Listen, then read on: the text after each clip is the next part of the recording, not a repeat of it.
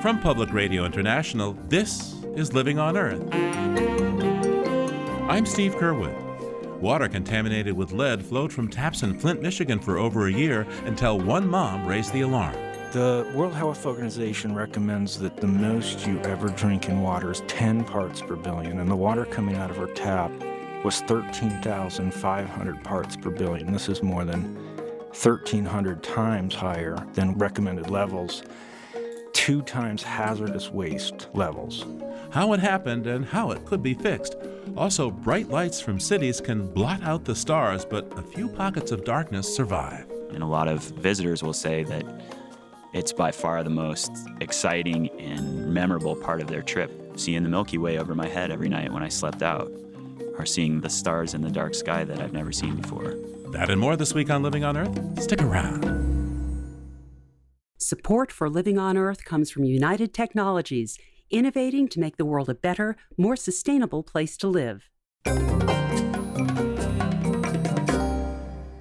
From the Jennifer and Ted Stanley studios at the University of Massachusetts Boston and PRI, this is Living on Earth. I'm Steve Curwood.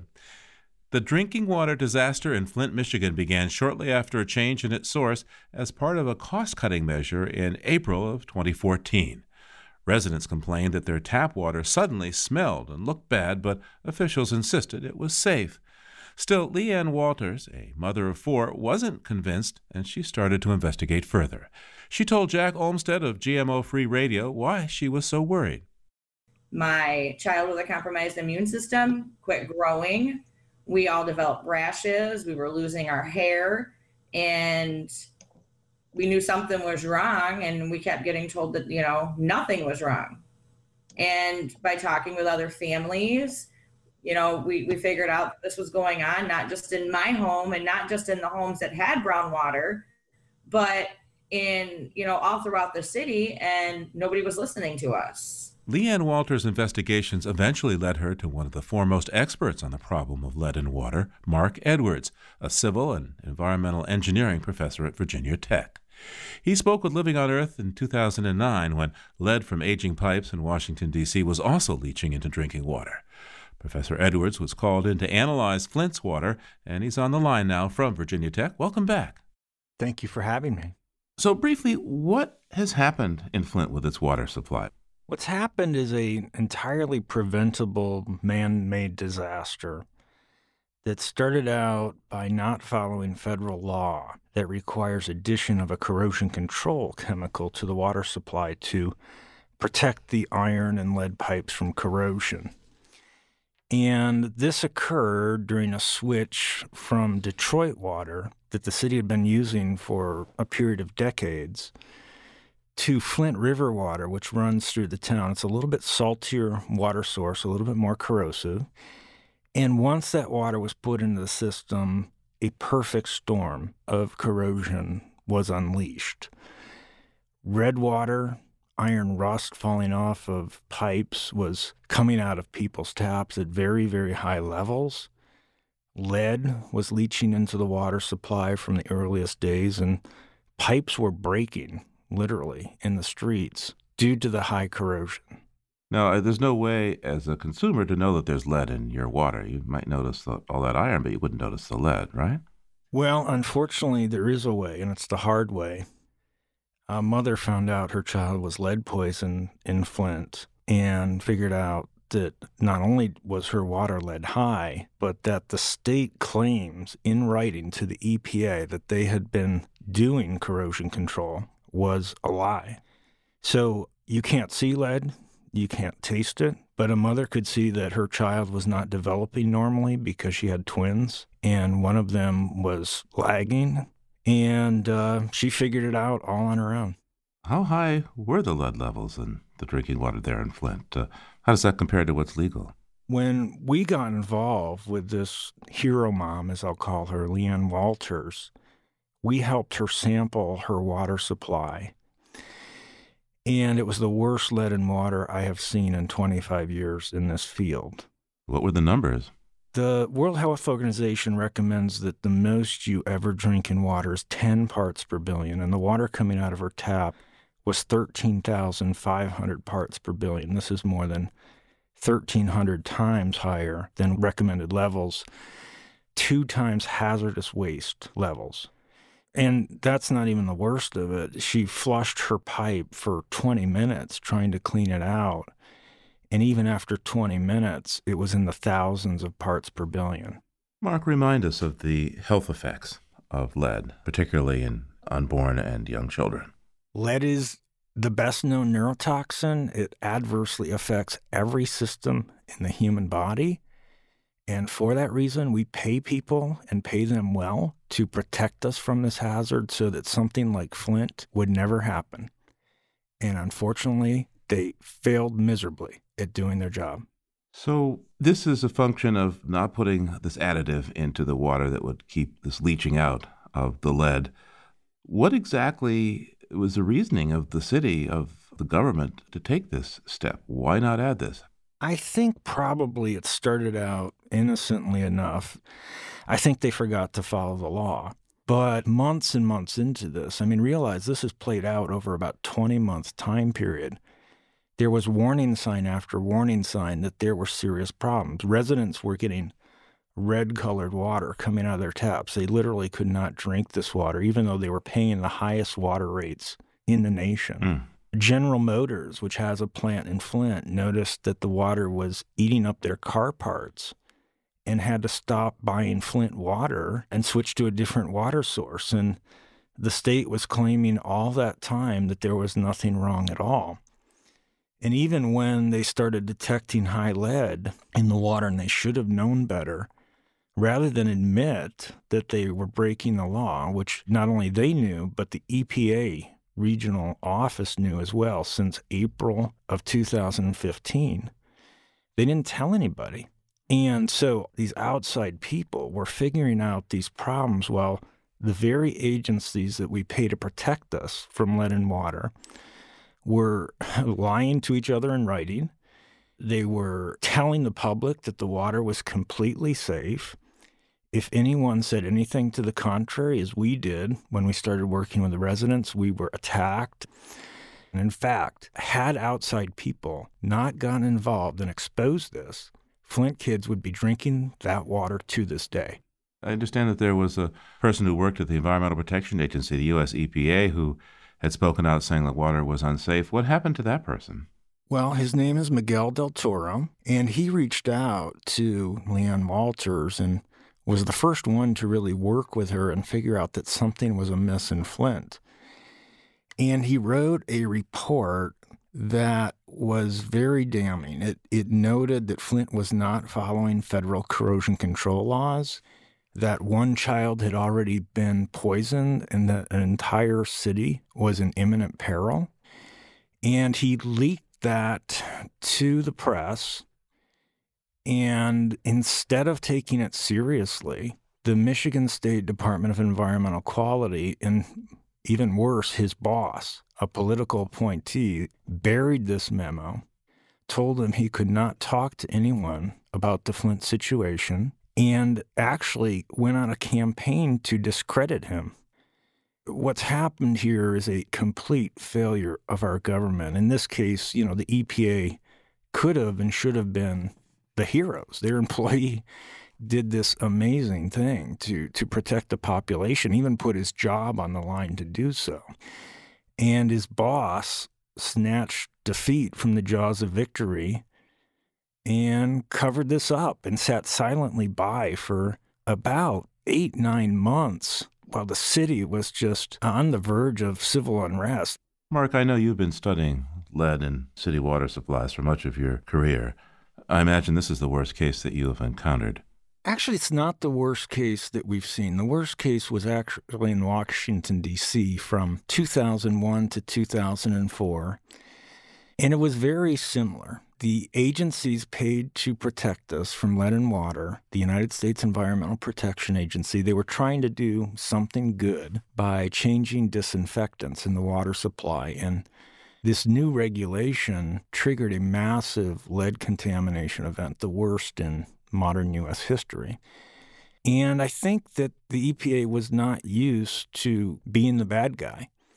And the emails that we uncovered as a result of that investigation showed they knew about this contamination event and hid it from the public for three years until the Washington Post uncovered it. And Washington, D.C. went crazy. And unfortunately, rather than learning from that tragic event, which we now know 10 years later, thousands of children were lead poisoned. There was higher incidence of miscarriages and fetal death, which is an expected impact of lead and water exposure. And unfortunately, the U.S. Centers for Disease Control and the EPA colluded to completely cover this problem up. They wrote a report at the height of the media outcry that said not a single man, woman, or child had blood lead elevated over the level of concern, and that this was all much ado about nothing. Unfortunately, that false statement stood for five years until I wrote a paper in 2009.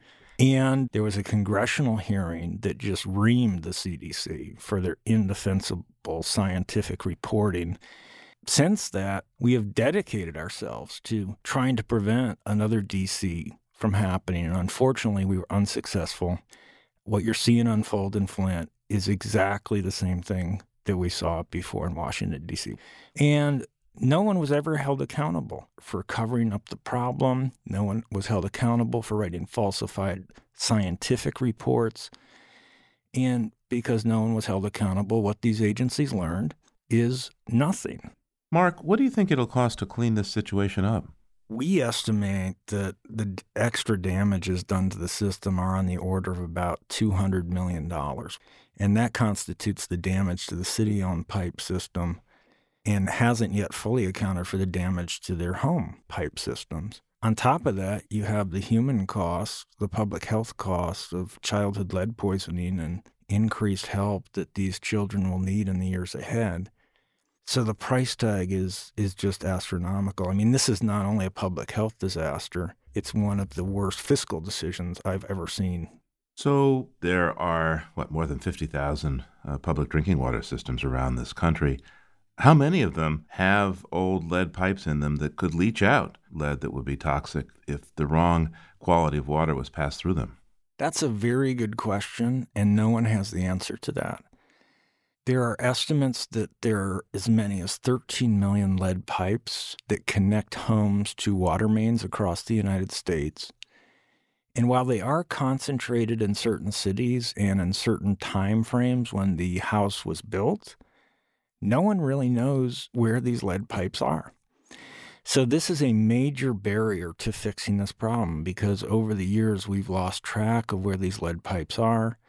And there's a good book written on this that called the decision to put these lead pipes in the ground in the first place one of the greatest environmental catastrophes in U.S. history. And unfortunately, we're still dealing with the legacy of that.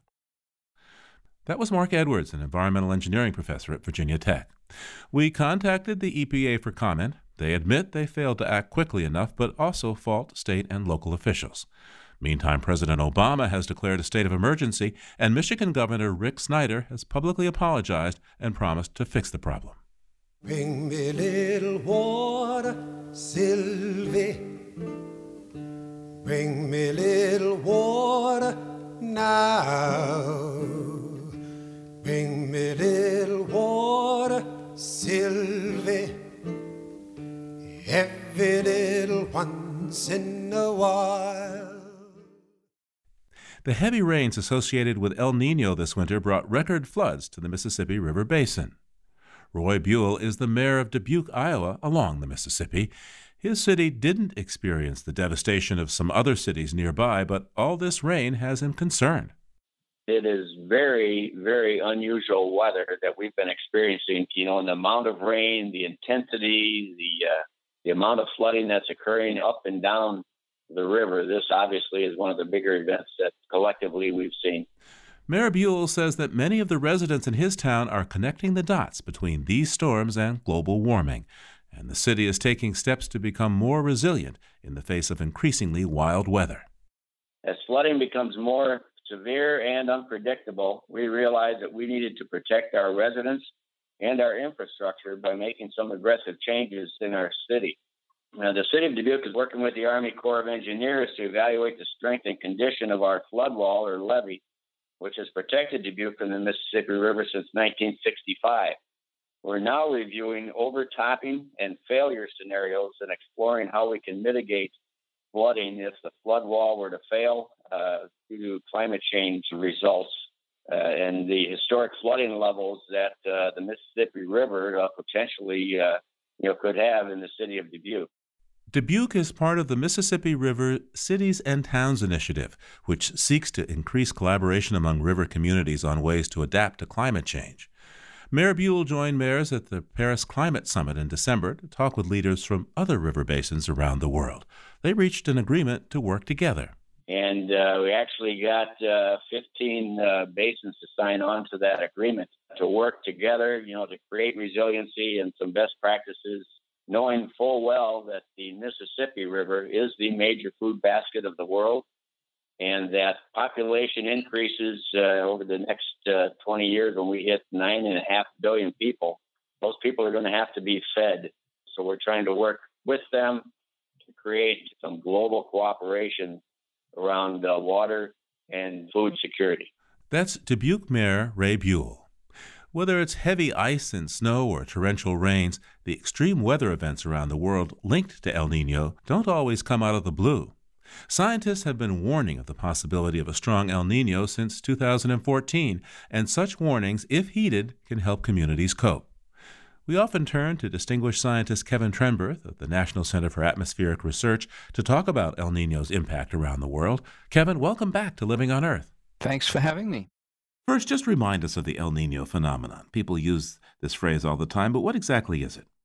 It really refers to a warming of the central and eastern Pacific. Prior to an El Nino, there is a buildup of heat in the ocean, ocean heat content, and higher sea levels in the western tropical Pacific. And then during El Nino, that heat spreads across the Pacific.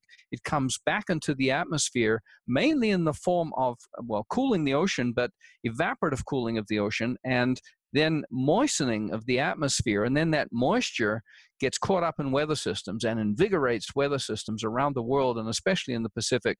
And that gives back the heat to the atmosphere that went into evaporating the moisture in the first place. And so there's a mini global warming in the latter stages of an El Nino event. And so this El Nino has also contributed to 2015 being the warmest year on record, actually by far. So, what are the major weather effects from this strong El Nino that we're in the middle of right now? Starting last summer in particular, and in March of 2015, there was a major hurricane or, or cyclone that went through Vanuatu in the southern hemisphere. And that was only enabled by El Nino conditions. It would not have happened without El Nino. And then in the summertime in the northern hemisphere, we saw a record number of both hurricanes and typhoons and a tremendous amount of damage in various places. The Philippines, Japan, China, Taiwan, Vietnam, and so on, the largest number of category four and five storms on record by a substantial amount. And it, it got a considerable boost from the El Nino phenomenon. Then the patterns of weather begin to change. And so there's been a major drought in Indonesia with a tremendous number of wildfires. And there are clear connections into North America, into the United States. And so the sort of thing that we saw recently with major flooding, especially focused on Missouri, and very wet conditions in November and December as a whole. So, November and December as a whole in the state of Missouri had three times their normal rainfall and the previous for those two months and the previous record was about twice the normal amount it's just so overwhelming that list of the phenomena associated with el nino well, one of the other things that we see, of course, is that there are storms that start to barrel into California. And so we've had some substantial rains in Southern California. And at the moment, the focus is a bit more on Northern California and even Washington and Oregon. And there's been flooding in those areas. And it's not as if they're not accustomed to having heavy rains, but the rains that are coming off of the Pacific this year are quite prodigious. Now, in the West, where there's been such a horrible drought, to what extent does this El Nino now bring relief, do you think? Well, it should bring substantial relief. And of course, it will bring relief to agriculture and the phenomena that are important for the upper part of the soil layers and so on. The real issue that people talk about is the storage of water in reservoirs and rivers and lakes. And one of the things that has happened in recent times is the mining of groundwater. And so in some parts in central California, the ground has actually sunk as a result of the pulling out of the groundwater. And unfortunately, a lot of that seems to be irreversible. And so you can't put the water back very easily. And unfortunately, California has developed a system where they try to protect against floods. And so a lot of the water that occurred in Southern California has gone into the Los Angeles River and it's run out to sea instead of going back into the ground where it could be perhaps mined again in, in the future. And so this relates to how we work with water in the United States. There's one group that is designed to prevent floods, but there's another group who deals with droughts. And these two need to get together so that they save the water from the time when they've got too much for the times when you don't have enough. And that's the thing which is really missing at the moment. That's right. If you were saying back in uh, in April of 2014, this is a year and a half ago, a little bit longer, that we would likely see a, fairly intense El Nino phenomenon with all this rain that would bring to California. So, if in fact there were mechanisms to plan for a lot of rain and capture it, there would be a fair amount of time. You guys are pretty good at predicting this. Well, this is one of the things about the science is that we there is much more notice about the likelihood of El Nino occurring and therefore various kinds of activities, uh, not only in California but in other places around the world, are able to change their activities or plan for this or plan for the risk of wildfire uh, in Australia, for instance. In a number of places around the world, they actually change the crops they grow, the seeds they plant, the uh, fertilizer strategy, the irrigation strategy, managing uh, hydroelectric power in places that uh, water comes and goes and in these kind of events. All of this kind of thing is the sort of thing that can take advantage of good warnings that these kind of events are underway. I really don't want to ask you this question but i have to. When we look at climate disruption we look at global warming we see that it's on the increase. So if this is the way things are now with the el nino phenomenon what could we be looking at as the planet gets even warmer in some sense, what we're seeing around the world right now is a advanced view of the sort of things that we'll see more of in the future. All of the weather systems being somewhat more vigorous than they have been in the past. The risk of both droughts in some regions and flooding in other regions. And of course, this is very difficult to manage for a farmer. It's much tougher on ecosystems and forests in general. And so these are some of the challenges, but taking lessons from these relatively short term surges where the mini global warming from El Nino goes along with the global warming from increases in greenhouse gases, those two things going together is the sort of thing that creates new records and some things begin to break. Some things begin to break. What do you have in mind? So, uh, scientists say well, things have gone nonlinear, you know, and so this this is where the case in Missouri is a, is a good example. You know, previously, uh, what what is the average rainfall there in November and December? Somewhere around five inches of rain, and the previous highest was somewhere around ten inches of rain. And in the this past uh, November and December, we're at 15 inches of rain. I mean, there's no reason to based on the previous record to expect that, but suddenly we're jumping to a, a whole new arena and it has consequences and it's having big consequences now as this slowly unfolds as the Mississippi River rolls this water downstream. How much longer does this El Nino event last, do you think? Well, it looks like this El Nino may have peaked in November in terms of the magnitude of the unusual sea surface temperatures out in the tropical Pacific. And so already it's beginning to fade just a little bit. It's certainly going to be with us through March, but by about April, it's expected that this will be fading quite substantially and it'll be basically gone by about June.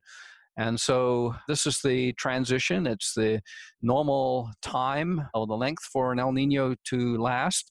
And eh, so, exactly how this plays out in the next few months, given that it's already beginning to fade a little bit, will be interesting to see. But often, some of the biggest effects do occur in around February across North America.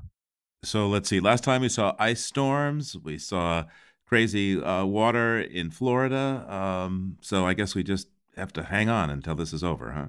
This is indeed one of the risks that because conditions are a bit warmer, they, they're a bit warmer because of the El Nino, that you have vigorous storms coming across the country, but the ground can still be very cold. And so the risk of uh, an ice storm, a freezing rain storm, is a very real one. And, and this is what happened in 1998, which devastated upper parts of New York State and, uh, and parts of Canada, uh, for instance. And, and that is certainly one of the possibilities on the cards.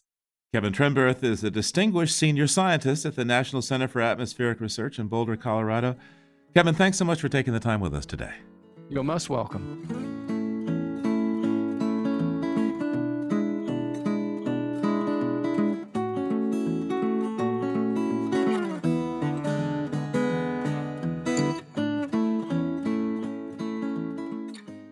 Time to catch up again with Peter Dykstra and go beyond the headlines.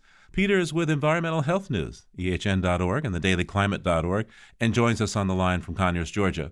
So, how are you, Peter? I'm doing all right, Steve. How about you? Good. Uh, you know, that drinking water crisis you were talking about earlier uh, deserves a little bit more mention.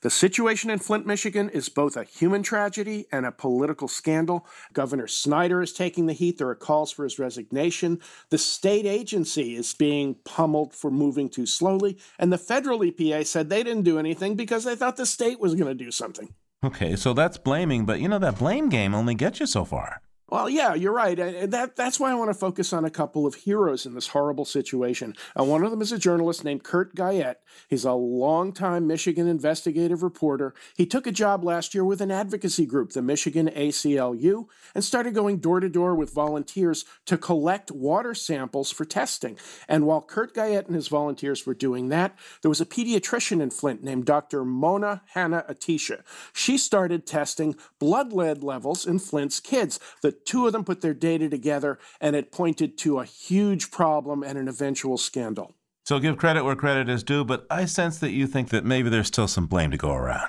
Yeah, let me let me get one little bit of the blame game here.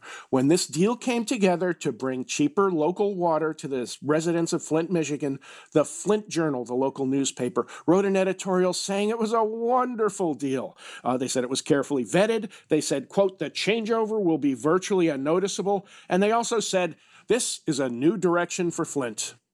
Maybe a new direction, but ouch.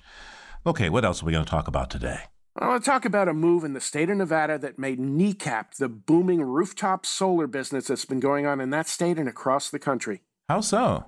The State Public Utility Commission voted to triple the amount that rooftop solar owners would have to pay to the state's biggest utility, NV Energy, in order to have a way to generate their own homegrown power. And at the same time, they would cut the fees that the utility pays back to rooftop solar owners when those solar owners can move electricity to the bigger grid. You're right. That would knock rooftop solar right out of the business. So, what was the reason of the Public Utilities Commission for this? The utility makes less money on homegrown electricity. About 63% of the electricity in the state of Nevada comes from natural gas. The governor of the state of Nevada, Brian Sandoval, who's a Republican, warned the Utility Commission that there are a lot of new jobs coming online due to solar, and big solar companies like Solar City have threatened to either move out or sue. So we'll keep an eye on that one. Uh, let's turn a leaf now on the history calendar. Peter, what do you see? I got something for you. It's a little bit lighter and uh, maybe even a little tipsy. It was two years ago this week that a fine was levied for one of the world's most disastrous whiskey spills in a river. It took place in the Ayr River in Scotland. A tanker truck full of whiskey arrived at a bonded warehouse. There was a combination of errors. There were human errors. There were computer errors. They think it was about five thousand liters of 134 proof whiskey. And since this was Scotland, you can probably figure out what kind of whiskey it was. The warehouse was eventually fined 12,000 pounds, which is about $20,000. For scotching the river for scotching the river. Uh, and that $12,000 fine assumed some environmental damage, but uh, nobody ever really took the time to figure out if there was any environmental damage. So I started looking at some of the flow data from the Ayr River that's available uh, online. Mm-hmm. Uh, the amount of water that goes through that river, uh, about 4.7 million gallons of water an hour. 5,000 liters of scotch whiskey in there would make the weakest $20,000 scotch and water ever. Reminds me of what you can get served in certain establishments, Peter. But somebody must be upset that all that whiskey is sleeping with fishes. Yeah, it's uh, it, it, it's a terrible, terrible waste. Peter Dykstra with Environmental Health News. That's ehn.org, thedailyclimate.org. And there's more on these stories at our website, loe.org. Peter, thanks so much for taking the time with us today. Talk to you next time. All right, Steve, thanks a lot. We'll talk to you soon.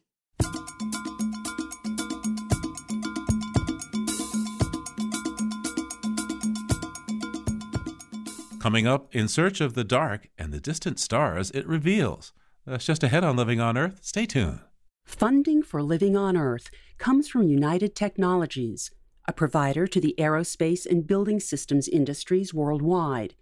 UTC Building and Industrial Systems provides building technologies and supplies container refrigeration systems that transport and preserve food and medicine with brands such as Otis, Carrier, Chubb, Edwards, and Kidde. This is PRI, Public Radio International. It's Living on Earth. I'm Steve Curwood. If you are a stargazer and are able to see the stars where you live, the dawn skies offer a spectacular treat at the moment. Five planets are lined up diagonally for the first time in over a decade Mercury, Venus, Mars, Saturn, and Jupiter.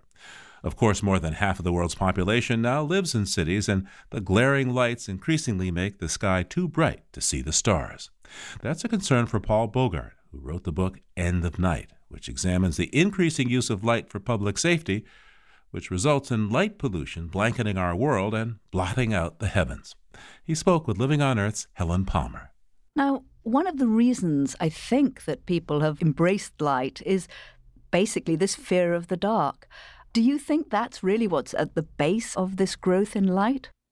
Well, you know, it's a complex uh, problem, a complex issue, but I do think that we have a basic fear of the dark. I sometimes laugh because I admit in the book that I'm afraid of the dark, and people think, You're the guy who wrote the book on the value of darkness. How can you be afraid of the dark? But I think it's a perfectly natural thing to be afraid of the dark. I think what's not natural is to then compensate for that fear by trying to light up our nights as bright as our days and to think that we can somehow, you know, do away with darkness by turning up the lights ever brighter. But I think there is this feeling that with light will come security. You know, you, you have this feeling of the murderer or the thief sort of like lurking in the darkness. And so obviously we turn on the lights to become more safe. Has it made us in that way more safe, or does more light make us more safe? Yeah, sure. I think that's really at the heart of it. And when you ask people, you know, do we need all this light? People say oftentimes, well, yeah, we need it for safety and security. But the truth is that, well, some light can help us be more safe and secure, and no one's suggesting that we just turn off all the lights. But what people are suggesting is that we don't need all this light for safety and security, and that in fact, when you have ever more light, you often create more problems than solutions oftentimes when you have lights that are too bright, they cast shadows where the bad guys can hide. There's so much light in our nights that are glaring light that make it hard for us to see. And and then also, too much light tends to create the illusion of safety. We think we can be reckless purely because it's light out, and that's obviously not the case. So it basically destroys our night vision as well. Yeah, it really does. I mean, one of the most startling estimates that I found when I was doing the research for the book is that some 40% of Americans and Western Europeans never experience or rarely experience night vision. We're in the light so much that our eyes never switch to night vision. You told that very sad story of somebody saying, What are all those white dots up in the sky? exactly. And You know, if you live in a major uh, urban area, major city, you're not seeing anything close to the night sky that we ought to be able to see. And I had several nights when I was traveling for the book where, say, I was standing on a bridge in London and I looked up and I could count about 20 stars. And that's just, that's nothing when it comes to the night sky. Well, it's not only our inability to see the stars that's a problem. You, you actually point out that this excess light is actually making us sick we're learning more and more. Uh, more and more research is showing us that light at night, in fact, is impacting our physical health, and in three primary ways. It is interrupting our sleep and contributing to sleep disorders, which are tied to every major disease that we're dealing with now. It's confusing our circadian rhythms, those internal rhythms that orchestrate our body's health. And then, perhaps most troubling, it's impeding the production of the hormone melatonin melatonin is only produced in the dark. And what scientists are finding is that a lack of melatonin in our bloodstream is linked to an increased risk for breast and prostate cancer. So nobody's saying, you know, that yet that light at night gives you cancer. But what everyone I talk to did say was we've evolved in bright days and dark nights, just like all life on earth. And we need both for optimal health. To think that we can simply flood our nights with uh, artificial light and have it not have an effect on our health is probably foolish. Obviously, one, one thing that I know night workers complain of is that they all put on weight. It seems to somehow, in fact, really up, upset the circadian rhythms in terms of digestion as well.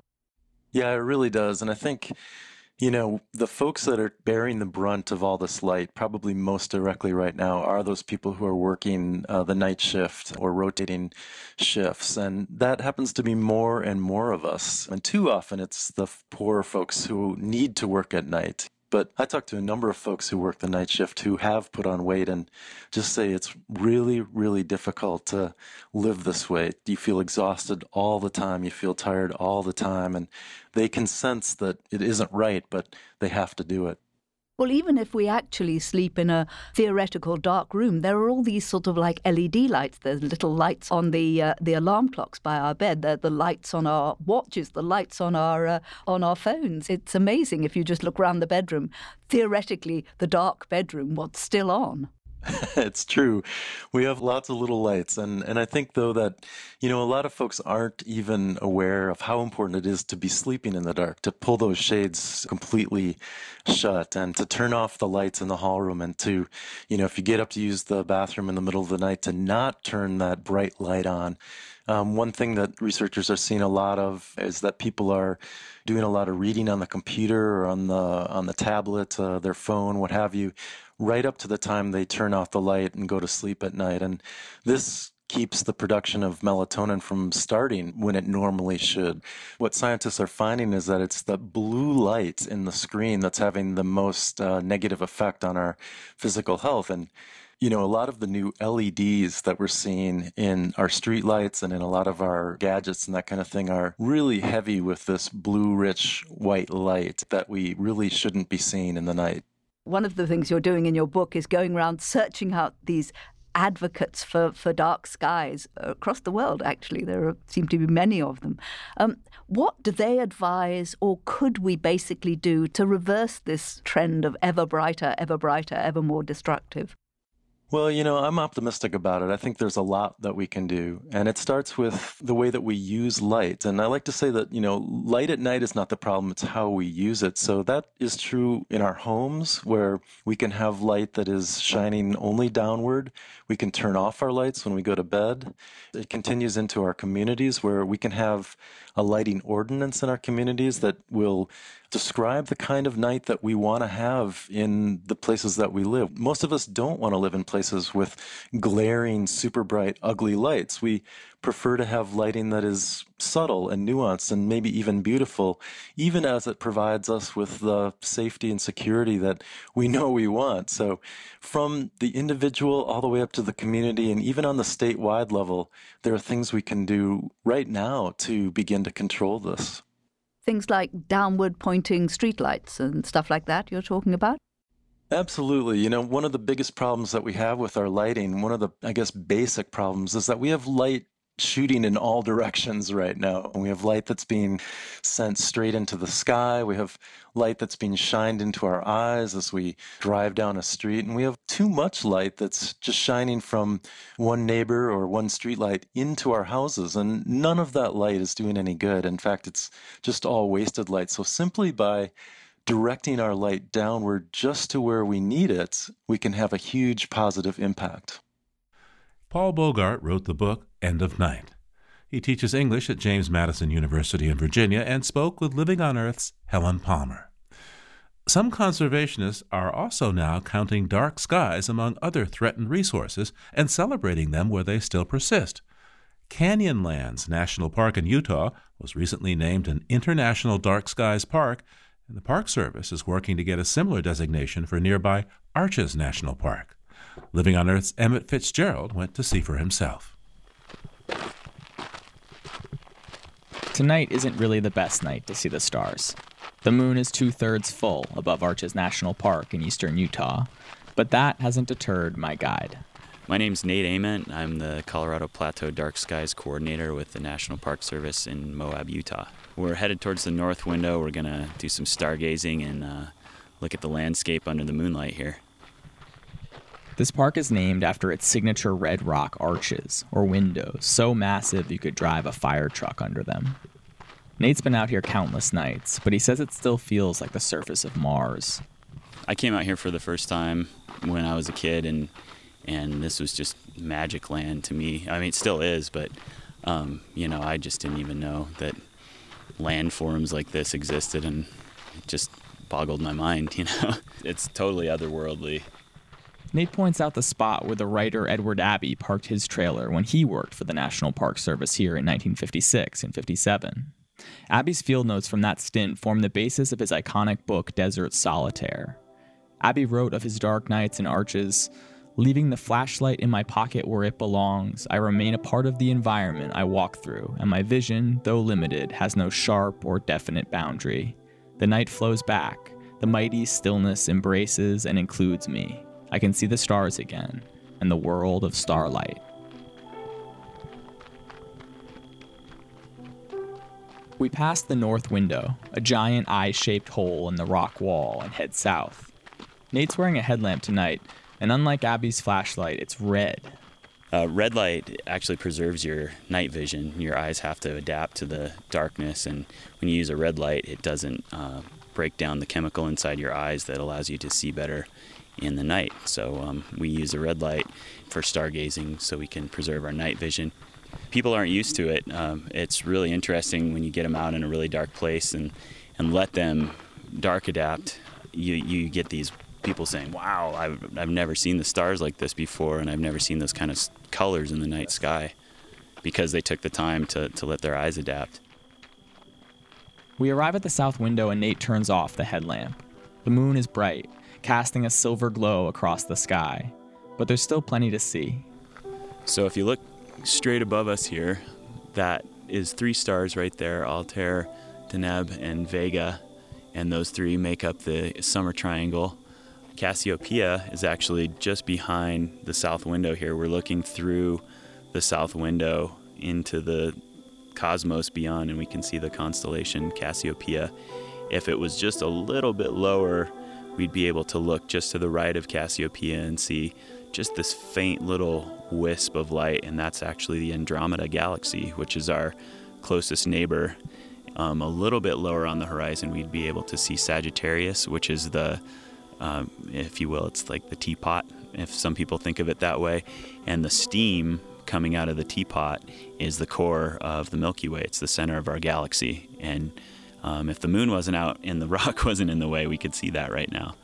It's hard to complain about this rock, though. yeah, yeah. I mean, that's the, the perfect picture frame for the cosmos right there. You can't really complain about that. For years, the National Park Service has worked to protect some of the most beautiful views in the country Sentinel Dome at Yosemite, the Old Faithful Geyser at Yellowstone, the Grand Canyon. Nate's job is to protect the increasingly rare view of a clear night sky. So the, the idea goes back um, quite a ways to uh, several rangers in the National Park Service who were really enthusiastic about getting people out under the night skies. And they wanted to know where the really dark places were, and they also wanted to know how to preserve those really dark places. And so the Natural Skies and Night Sounds Division of the National Park Service was born. And they measure how dark the skies are in parks. I think they've taken measurements in over 400, 400 locations. So, um, you know, we have this really rich data set of darkness all over the uh, entire country. One metric for darkness is called the Bortle scale, and it rates the sky from 1 to 9. Where we are right now, because of the light pollution from Grand Junction and Moab, we're in a Bortle class 3. Whereas if you went into the middle of New York City, it's a Bortle class 9, which is the other end of the spectrum. You know, the brightest of the bright. You can't really see any stars. Humans have lit up so much of the world that it's almost impossible to find a Bortle Class 1 anymore. But some of the darkest skies in the country are right here at the Four Corners, where Utah, Colorado, Arizona, and New Mexico meet on the high desert of the Colorado Plateau. Canyonlands National Park, just down the road from Arches, has been measured at a Bortle Class 2 and was recently named an International Dark Skies Park. It's the seventh on the Colorado Plateau to get that honor. And that's by far the highest concentration of these parks in the entire world. There's only 28 worldwide, so you know we have seven of them right here on the Colorado Plateau. With so much federally protected land on the plateau, Nate says there's a chance to preserve a really large swath of darkness right in the heart of the West. He works with towns like Moab to cut unnecessary lighting and introduce technologies like light shields that reduce sky glow. Smart lighting isn't really a hard sell when you explain how much money it can save. One town that's been particularly forward thinking about its lights is Flagstaff, Arizona. Um, there's one study that estimates uh, if, if the entire state of Arizona were to take up uh, Flagstaff's lighting practices, it could save the entire state about $30 million per year. So, um, you know, that, that gets people's attention. Nate says that reducing light pollution isn't just about aesthetics. There's a growing medical consensus that overexposure to artificial light can disrupt human circadian rhythms and may even contribute to health problems like diabetes and certain cancers. And the excess light impacts wildlife as well. There's a lot of documented cases of bird migrations being disrupted by really bright white lights. Um, bats have their predator prey cycles disrupted because insects flock to to these really bright white lights and um, there's a lot of interference in, in other predator prey relationships that can be really disruptive to certain ecosystems. But more than anything else, Nate just wants to give the many people who live in overlit cities a shot at seeing the night sky as Edward Abbey would have seen it. Two thirds of the people in the world can't see the Milky Way from where they live. And so you, you get an idea of how rare it is to come out and see these dark skies in places like Arches and Canyonlands. Um, and you can see why people come from all over the world to, to see them. And a lot of visitors will say that it's by far the most exciting and, and memorable part of their trip when they go around the camp and ask, What was your favorite experience? What, what will you remember most? People say, Seeing the Milky Way over my head every night when I slept out, or seeing the, scar- the stars in the dark sky that I've never seen before. As we head back, we come across two men with binoculars looking up at the sky. Ken and Robert are East Coast friends on a road trip through the West. We came out because we were looking for pitch dark. You know, the, the moon is kind of spoiling a little bit, although it's beautiful too. But yeah, we wanted to see as many stars as we could. Clear, no moisture. It's it's beautiful. Yeah, we were looking. We're, we weren't going to leave here without coming out here at night. Ken and Robert aren't the only ones out here tonight. Flashlights held by stargazers flicker on and off throughout the park. Robert says he really appreciates that Arches keeps the gates open after hours. This view is part of why he made this trip in the first place. Oh, it's just cool. I mean, when you can, when it gets so dark that you can see the Milky Way clear, uh, you know, it just it, you look how look at how far away you're looking. Uh, you think about little things like how long it took that light to get here, stuff like that. As we walk back to the car, Nate's smiling. Yeah, it's it's super gratifying, you know, to see somebody and just talk to them, and they're from out of town. And what brings you out here? Well, came out here for the dark skies and the stars, you know, and it's like, yes, yeah, I'm doing my job. All right. Right, totally. In the 20th century, conservationists like Ed Abbey worked tirelessly to protect the air and water and wildlife in parks like this one. And now Nate Ament is adding a resource for the 21st century to that list a clear night sky like this one, spread out from horizon to horizon. For Living on Earth, this is Emmett Fitzgerald in Arches National Park.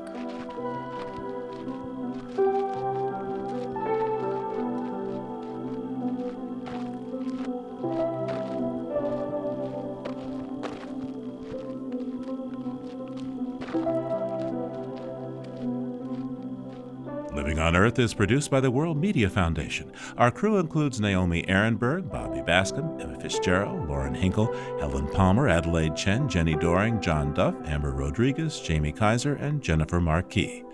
Tom Tiger engineered our show with help from John Gesso, Jake Rigo, and Noel Flatt. Allison Lirish composed our themes. You can find us anytime at LOE.org and like us, please, on our Facebook. It's PRI's Living on Earth. And we tweet from at Living on Earth. I'm Steve Curwood. Thanks for listening. Funding for Living on Earth comes from you, our listeners, and from the University of Massachusetts Boston, in association with its School for the Environment, developing the next generation of environmental leaders, and from the Grantham Foundation for the Protection of the Environment, supporting strategic communications and collaboration in solving the world's most pressing environmental problems, and Gilman Ordway for coverage of conservation and environmental change also from Solar City, America's solar power provider.